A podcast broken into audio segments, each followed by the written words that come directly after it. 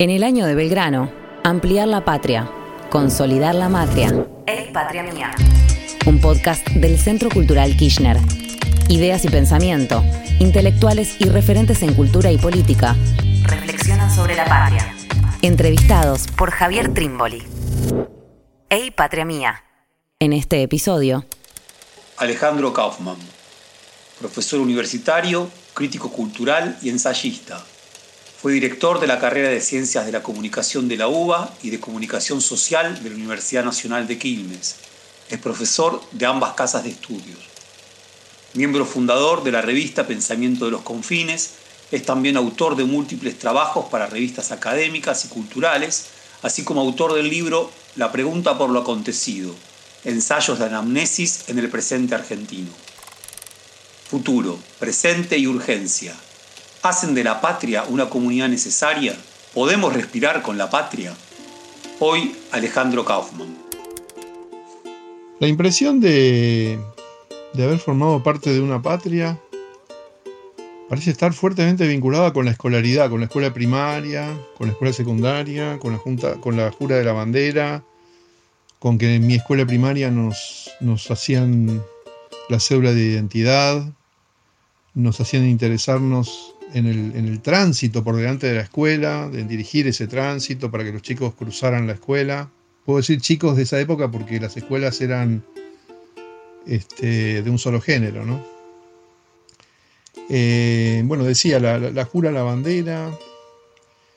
Y todo esto eh, referido a, la experiencia concreta de pertenencia a, un fondo, a, a, una suerte de sonido de fondo o de premisa, de supuesto, no a lo que aparecía más explícitamente. Eh, por ejemplo, esto lo, supe mucho después eh, aparecía en mi memoria una frase que continuamente se escribía en el pizarrón, que era las Malvinas son argentinas. Esa era una forma de la experiencia de la patria, haber escrito eso. Y cuando ocurrió la guerra de las Malvinas, resonaba esa, escritura que durante años se había sido recurrente en el pizarrón o en, o ciertas paratextos de la escuela, ¿no? en ciertas expresiones escolares, como una insistencia que, no era recordada como si fuera este, una suerte de propaganda política, como cuando se hace crítica de la escuela que, tiene esa intervención, sino como una constatación, como si se dijera, bueno, esto es así, sin, un componente emocional en particular, ¿no? Como, como, como una suerte...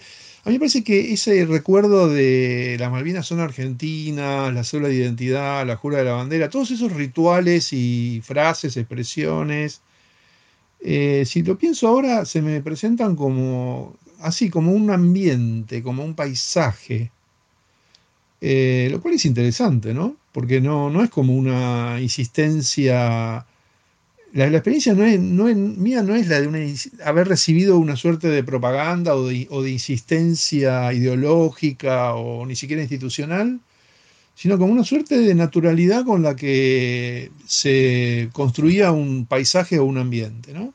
Me parece que, que la idea de patria en la escolaridad mía tuvo esa característica y después en los 70, cuando se produjeron los movimientos revolucionarios, el tema de la patria eh, no, desempeñaba un papel central, yo diría, ¿no? Estaba, pero no desempeñaba un papel central. Yo creo que también eh, estaba como un ambiente, como un paisaje, cuando en términos generales, en el gran movimiento político de los 70, que fue masivo, multitudinario, la, cuestión de la pertenencia a la patria eh, tenía, le atribuiría yo como experiencia esa característica de, ser parte de un ambiente o de un paisaje, ¿no? Como lo que había vivido en la escolaridad. Entonces, cuando se hacía referencia a designaciones históricas o figuras históricas, eh, esto ocurría con una cierta naturalidad. Y por eso podía haber también divergencias o, diferencias incluso respecto de unas u otras figuras, porque eso no era el aspecto central de la discusión. Es decir, alguien podía denominarse con una designación que provenía de una manera de ver la historia. Y eso no era dramático, no, no era un problema, no, no, no, era, no, no, era una cuestión central. Se discutía centralmente lo ideológico, lo programático, lo, político, las estrategias. Pero las designaciones no eran una cuestión. Por eso esto es un extraño ahora porque en los años recientes eh, ocurre diferente. Ocurre que las designaciones se polarizan, identifican por encima de lo que se dice, por encima de lo estratégico, de lo político. Eh, en ese sentido yo creo que la interrupción dictatorial, la interrupción de la dictadura 76, es, este, indeclinable como, un cambio radical, ¿no? Porque ese golpe y el genocidio fueron cometidos en nombre de la patria. Y, es, difícil imaginar una mayor destrucción de cualquier cosa que pueda tener que ver con la patria como esa que ocurrió. Abrir preguntas, ensayar respuestas. El patria mía. De manera que eh, los años posteriores, de nuevo, la reparación, la memoria, la reconfiguración institucional democrática, recuperan ese, ese fondo, ese, ese, bajo continuo. Esa, esa, sería, musicalmente, sería que la patria para, para, nuestra experiencia ha sido como un bajo continuo, como cuando en la música hay un sonido que está en el fondo, sin el cual esa música cambiaría de carácter, no se identificaría en el, en el género o en el, o en el tono que tendría, es decir, es indispensable, pero no está en primer lugar. ¿no? Es, es como un fondo, es algo que está que está por detrás y que, que no es necesario discutirlo demasiado. E, esto que digo es intentando responder a la pregunta en un sentido experiencial, porque estas palabras conducen siempre a una serie de ideologías, de, enunciados teóricos, de filosofías, de discursividades, que cuando se formulan hablan de otra cosa, es como si estuvieran desconectadas de ese nivel experiencial y nos llevaran a otro tipo de discusiones eh, casi vicarias con respecto a la experiencia, ¿no? que suele además eh, menoscabarse. El, aspecto concreto de la experiencia suele menoscabarse. Y después está el servicio militar que a mí me tocó y que también tenía esa, característica ¿no? de, de ese bajo continuo del cual se hablaba siempre de un modo muy peyorativo pero que tenía una, serie de continuidades con la escolaridad. ¿no? Es decir, hay, un aparato de la escolaridad, de la discursividad escolar, de la, del servicio militar, que en las generaciones nuestras configuró ese tipo de experiencia que al cambiar con la dictadura se reformuló en cuanto a, a su sentido, sus contenidos de, restitución, de reparación, pero que creo que mantiene continuidad respecto a esa característica eh, del bajo continuo. Diría eso, ¿no? Es decir, me parece que, hoy, hoy mismo sigue sucediendo lo mismo. Y todo esto sin perjuicio de muchísimas discusiones que tenemos sobre la problemática de la, de la, nación o de la patria en un sentido muy conflictivo, muy divergente, muchas veces muy polarizado en donde lo que podemos identificar, y esto ya en un terreno conceptual, es algo muy diferente de lo que estaba contando como experiencia, que es la negligencia, el desinterés o la hipérbole, ¿no? ciertas exageraciones por un lado o por el otro lado el descuido total, el eh, contraer deudas externas imposibles, admirar a otros países u otras culturas de manera este, fetichista, eh, tanto que hemos conversado siempre y que podemos decir sobre lo, contrario de una conexión con la patria, ¿no? de, una de una negación de lo patriótico, de la patria o de la pertenencia. ¿no? O sea que a mí me parece que hay una conversación posible que hemos venido sosteniendo durante muchos años, que es atribuir a esa experiencia de fondo eh, una consistencia que no siempre es expresada eh, con la intensidad que requeriría. ¿no? Uno podría decir, por ejemplo, Borges. Borges como, como una figura de la patria, indudablemente. Y sin embargo, eh, si se lo toma literalmente, cuántas contradicciones, cuántas inconsecuencias, cuántas incertidumbres. Y sin embargo, es muy difícil, este, y es reconocido, eh, es muy difícil separar a Borges de, de, cualquier idea de patria, y eso es reconocido también con todas esas contradicciones. Así que yo diría que para tratar de redondear esta, esta pregunta, habría esa, ese doble juego, ¿no? Un, un nivel enunciativo pleno de contradicciones, pero también de distancias, de distancias afectivas. O sea, lo, que hablamos sobre esto está, es distante afectivamente de lo que experimentamos corporalmente y, de manera concreta, que requiere ser descrito con otras palabras. Otras palabras, palabras, palabras. Hey, patria mía. En un tuit de hace unas semanas dijiste, peor todavía que la furia de escribir y hablar ahora en pánico, va a ser soportar los libros, videos, films y tesis del futuro. Ahora bien, si la patria no es solo pasado, en tanto que es una tarea abierta, inconclusa, ¿cómo volver a hablar sobre la comunidad inacabada? ¿Cómo volver a imaginar a la patria posible sin sucumbir a las tesis del futuro que agobian? Hay una dimensión de la de cualquier discusión sobre lo colectivo, lo comunitario, la patria, la pertenencia, el territorio, la sociedad, que refiere a, los cuerpos efectivamente existentes, realmente existentes, a, la corporeidad, a la materialidad de, los existentes. Eso es algo que siempre se, se desprende, se disuelve se, pierde entre las manos como los granos de arena, ¿no? Cuando se trata de, tener arena entre las manos y, uno se queda con las manos vacías. las discusiones sobre el colectivo llevan a quedarse con las manos vacías y a la pregunta siempre recurrente de cómo atender a, la corporeidad. Y me parece que ese es un trabajo para hacer. la recuperación de, de, la concreción, de la corporeidad, por eso me interesa mucho la idea del grado cero, porque el grado cero, el, grado mínimo de la estatalidad, de la corporeidad, de la comunidad, de la colectividad, eso que, en el siglo XX ha sido reiteradamente puesto en cuestión y que nosotros hemos tenido también nuestra experiencia en ese sentido, eh, coexiste con, los mayores y, retorcidos, diría, grados de abstracción y de, y de dilucidación de conceptos desprendidos, desatendidos de, del, suelo, ¿no?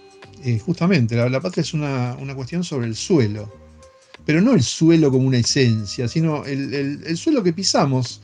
Hace, hace poco veía un, documental sobre el Ártico, donde se veía cómo el cambio climático está derritiendo el permafrost y entonces se producen cráteres. Es decir, eh, eh, es terrorífica la imagen de, del suelo bajo nuestros pies que, se disuelve. ¿no? Esa es una, imagen del terror muy antigua de las narraciones, de las narrativas. ¿no? Eh, el, el suelo, inclusive como castigo divino, ¿no? es decir, de, de pronto donde estamos parados se convierte en un abismo. Y ese, ese grado mínimo es el que necesitamos restituir. Necesitamos restituir una conversación sobre la existencia que pueda ser eh, motivo de, una comprensión, no en el sentido eh, de la transparencia o de la comunicabilidad, sino que toque a los cuerpos, ¿no? Que, que los cuerpos se sientan tocados por esa conversación. Esto tampoco se puede verificar con una encuesta o preguntándoles, sino que es como toda formulación una botella arrojada al mar. Por eso me interesa mucho la, cuestión de quién es responsable del registro de los vivos y de los muertos. Porque en, un punto es una pregunta sobre lo sagrado también, ¿no? Es Dios quien sabe quiénes nacen y quiénes mueren. Por eso el nacimiento y la muerte están vinculados con la liturgia. ¿no? El, bautismo, la, sepultura. Pero el Estado, y sobre todo el Estado moderno, pero también los estados premodernos, son los agentes del registro de los cuerpos. Me parece que ese es un plano que es importante no porque uno lo conciba como noción solamente, sino justamente porque ha sido este, descalificado, ha sido destituido, ha sido disuelto y, está constantemente en cuestión. La pandemia puso en cuestión la idea de que un organismo internacional, sea la OMS o las Naciones Unidas, pueda asumir una responsabilidad por los cuerpos, por el registro, por la vida y la muerte, por saber quiénes están vivos y quiénes están muertos, ¿no? Eh, eso si se lo considera en sus términos puede dar lugar a una conversación interesante, cosa que no, no está ocurriendo necesariamente. Porque efectivamente los cuerpos son asentados en un territorio, se encuentran dentro de un cierto espacio. Y entonces lo que está ocurriendo en la actualidad es una contracción de ese espacio, ¿no? El cierre. Que si uno eh, recurre a los enunciados eh, disponible sobre la patria, la nación, el Estado, y vuelve a las abstracciones, pierde de vista cómo concretar esto que está ocurriendo en un sentido afirmativo, es decir, quedarnos reducidos al alcance de nuestros cuerpos, ¿no? Es decir, no es solo un encierro. Más allá de la utilidad que pueda tener para la cuarentena o el sentido político que tiene obedecer eh, lo que se dispone en términos políticos y normativos por parte del gobierno. Eh, no, eh, no, quiero ir a esa cuestión, sino cómo se redefine una experiencia en donde el alcance es lo que está en cuestión, ¿no? Es decir, esta es una crisis de la distancia. Creíamos poder ir a todas partes, creíamos que el mundo se había convertido en una suerte de ciudad continua que todo se podía ver, a todas partes se podía llegar en cualquier momento y cada vez con mayor velocidad. Bueno, y eso, eso está, está en cuestión porque eh, las transformaciones ocurren con una velocidad que no es eh, accesible a los cuerpos. Eso, viene, eso, eso es la modernidad. La modernidad se podía definir como un aumento de la velocidad, como se sabe. Entonces, de caminar, correr o utilizar algunos animales para ir un poco más rápido, hemos pasado a, velocidades este, ilimitadas.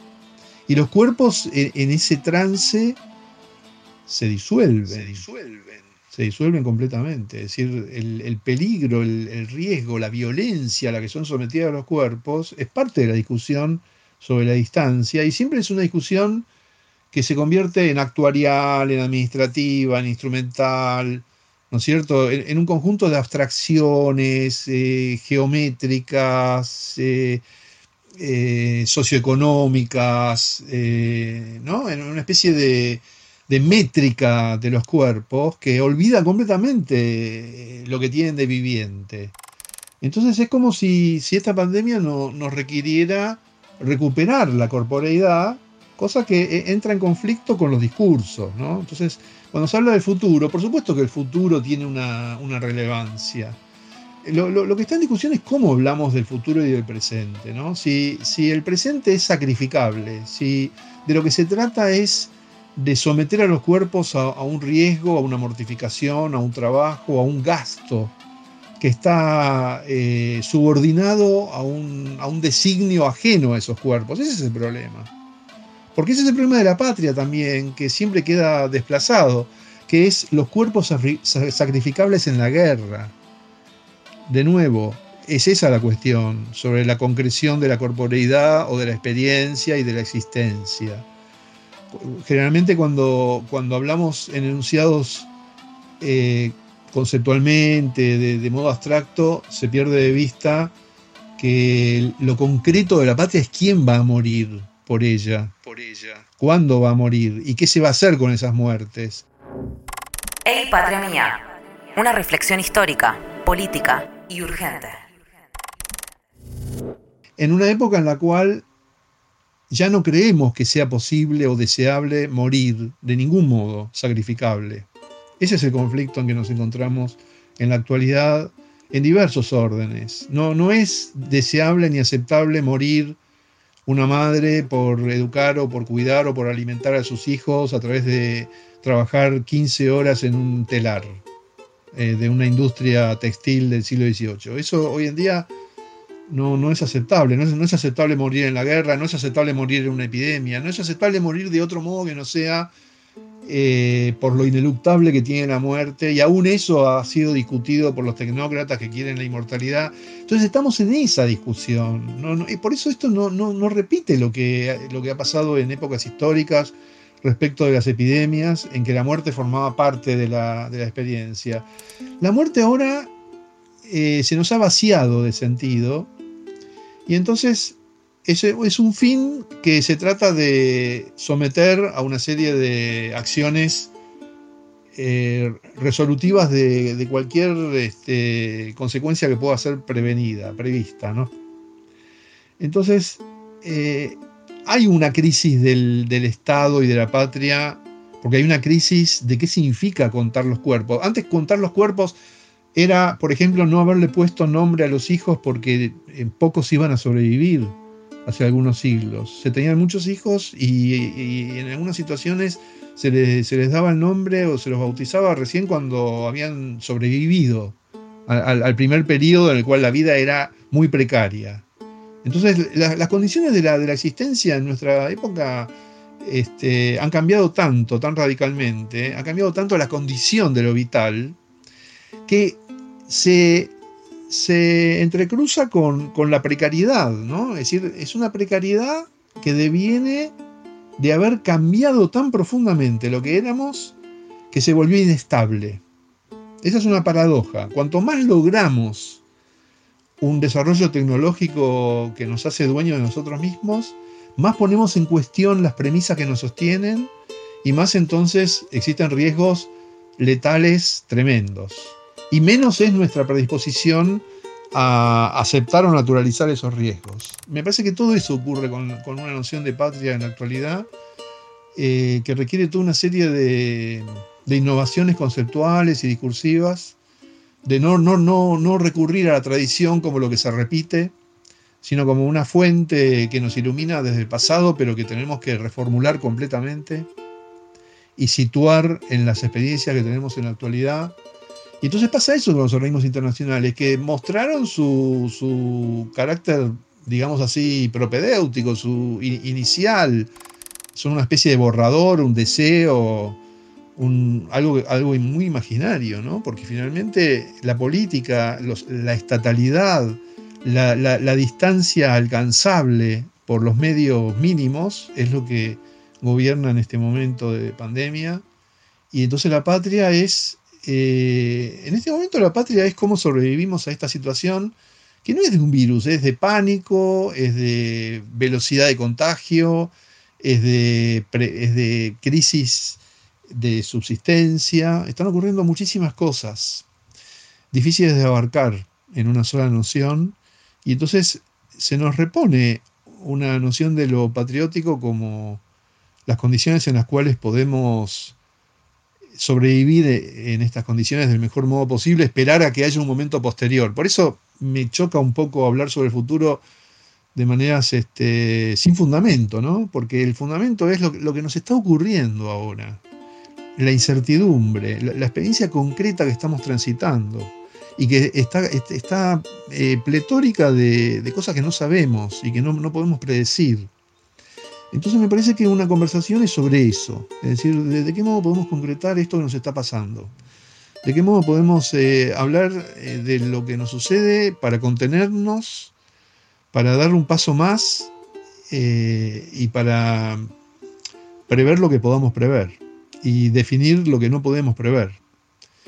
Así que todo eso es, es la patria en la actualidad. Por eso no es casual ya que vos hablabas de tweets, que son una forma de intervenir en el presente, yo hoy decía que los bombarderos del 55, porque estamos en una fecha de conmemoración de los bombarderos del 55, tienen afinidad y continuidad con los festejantes del COVID-19 o de la COVID-19. Los festejantes son los mismos, son los que ponen en cuestión este grado mínimo de la estatalidad en que nos encontramos, que es mínimo y es máximo, ¿no? Porque despliega todos los recursos posibles para enfrentar esta situación y es desafiado de una manera tan, tan burda, tan torpe, tan este, indiferente a cualquier vínculo. ¿no? Me parece que por ahí trataría de conversar esto que estamos discutiendo.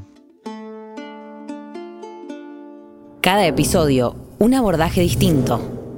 Ey, patria mía. Un podcast para pensar y repensar la patria. En el Spotify del Centro Cultural Kirchner.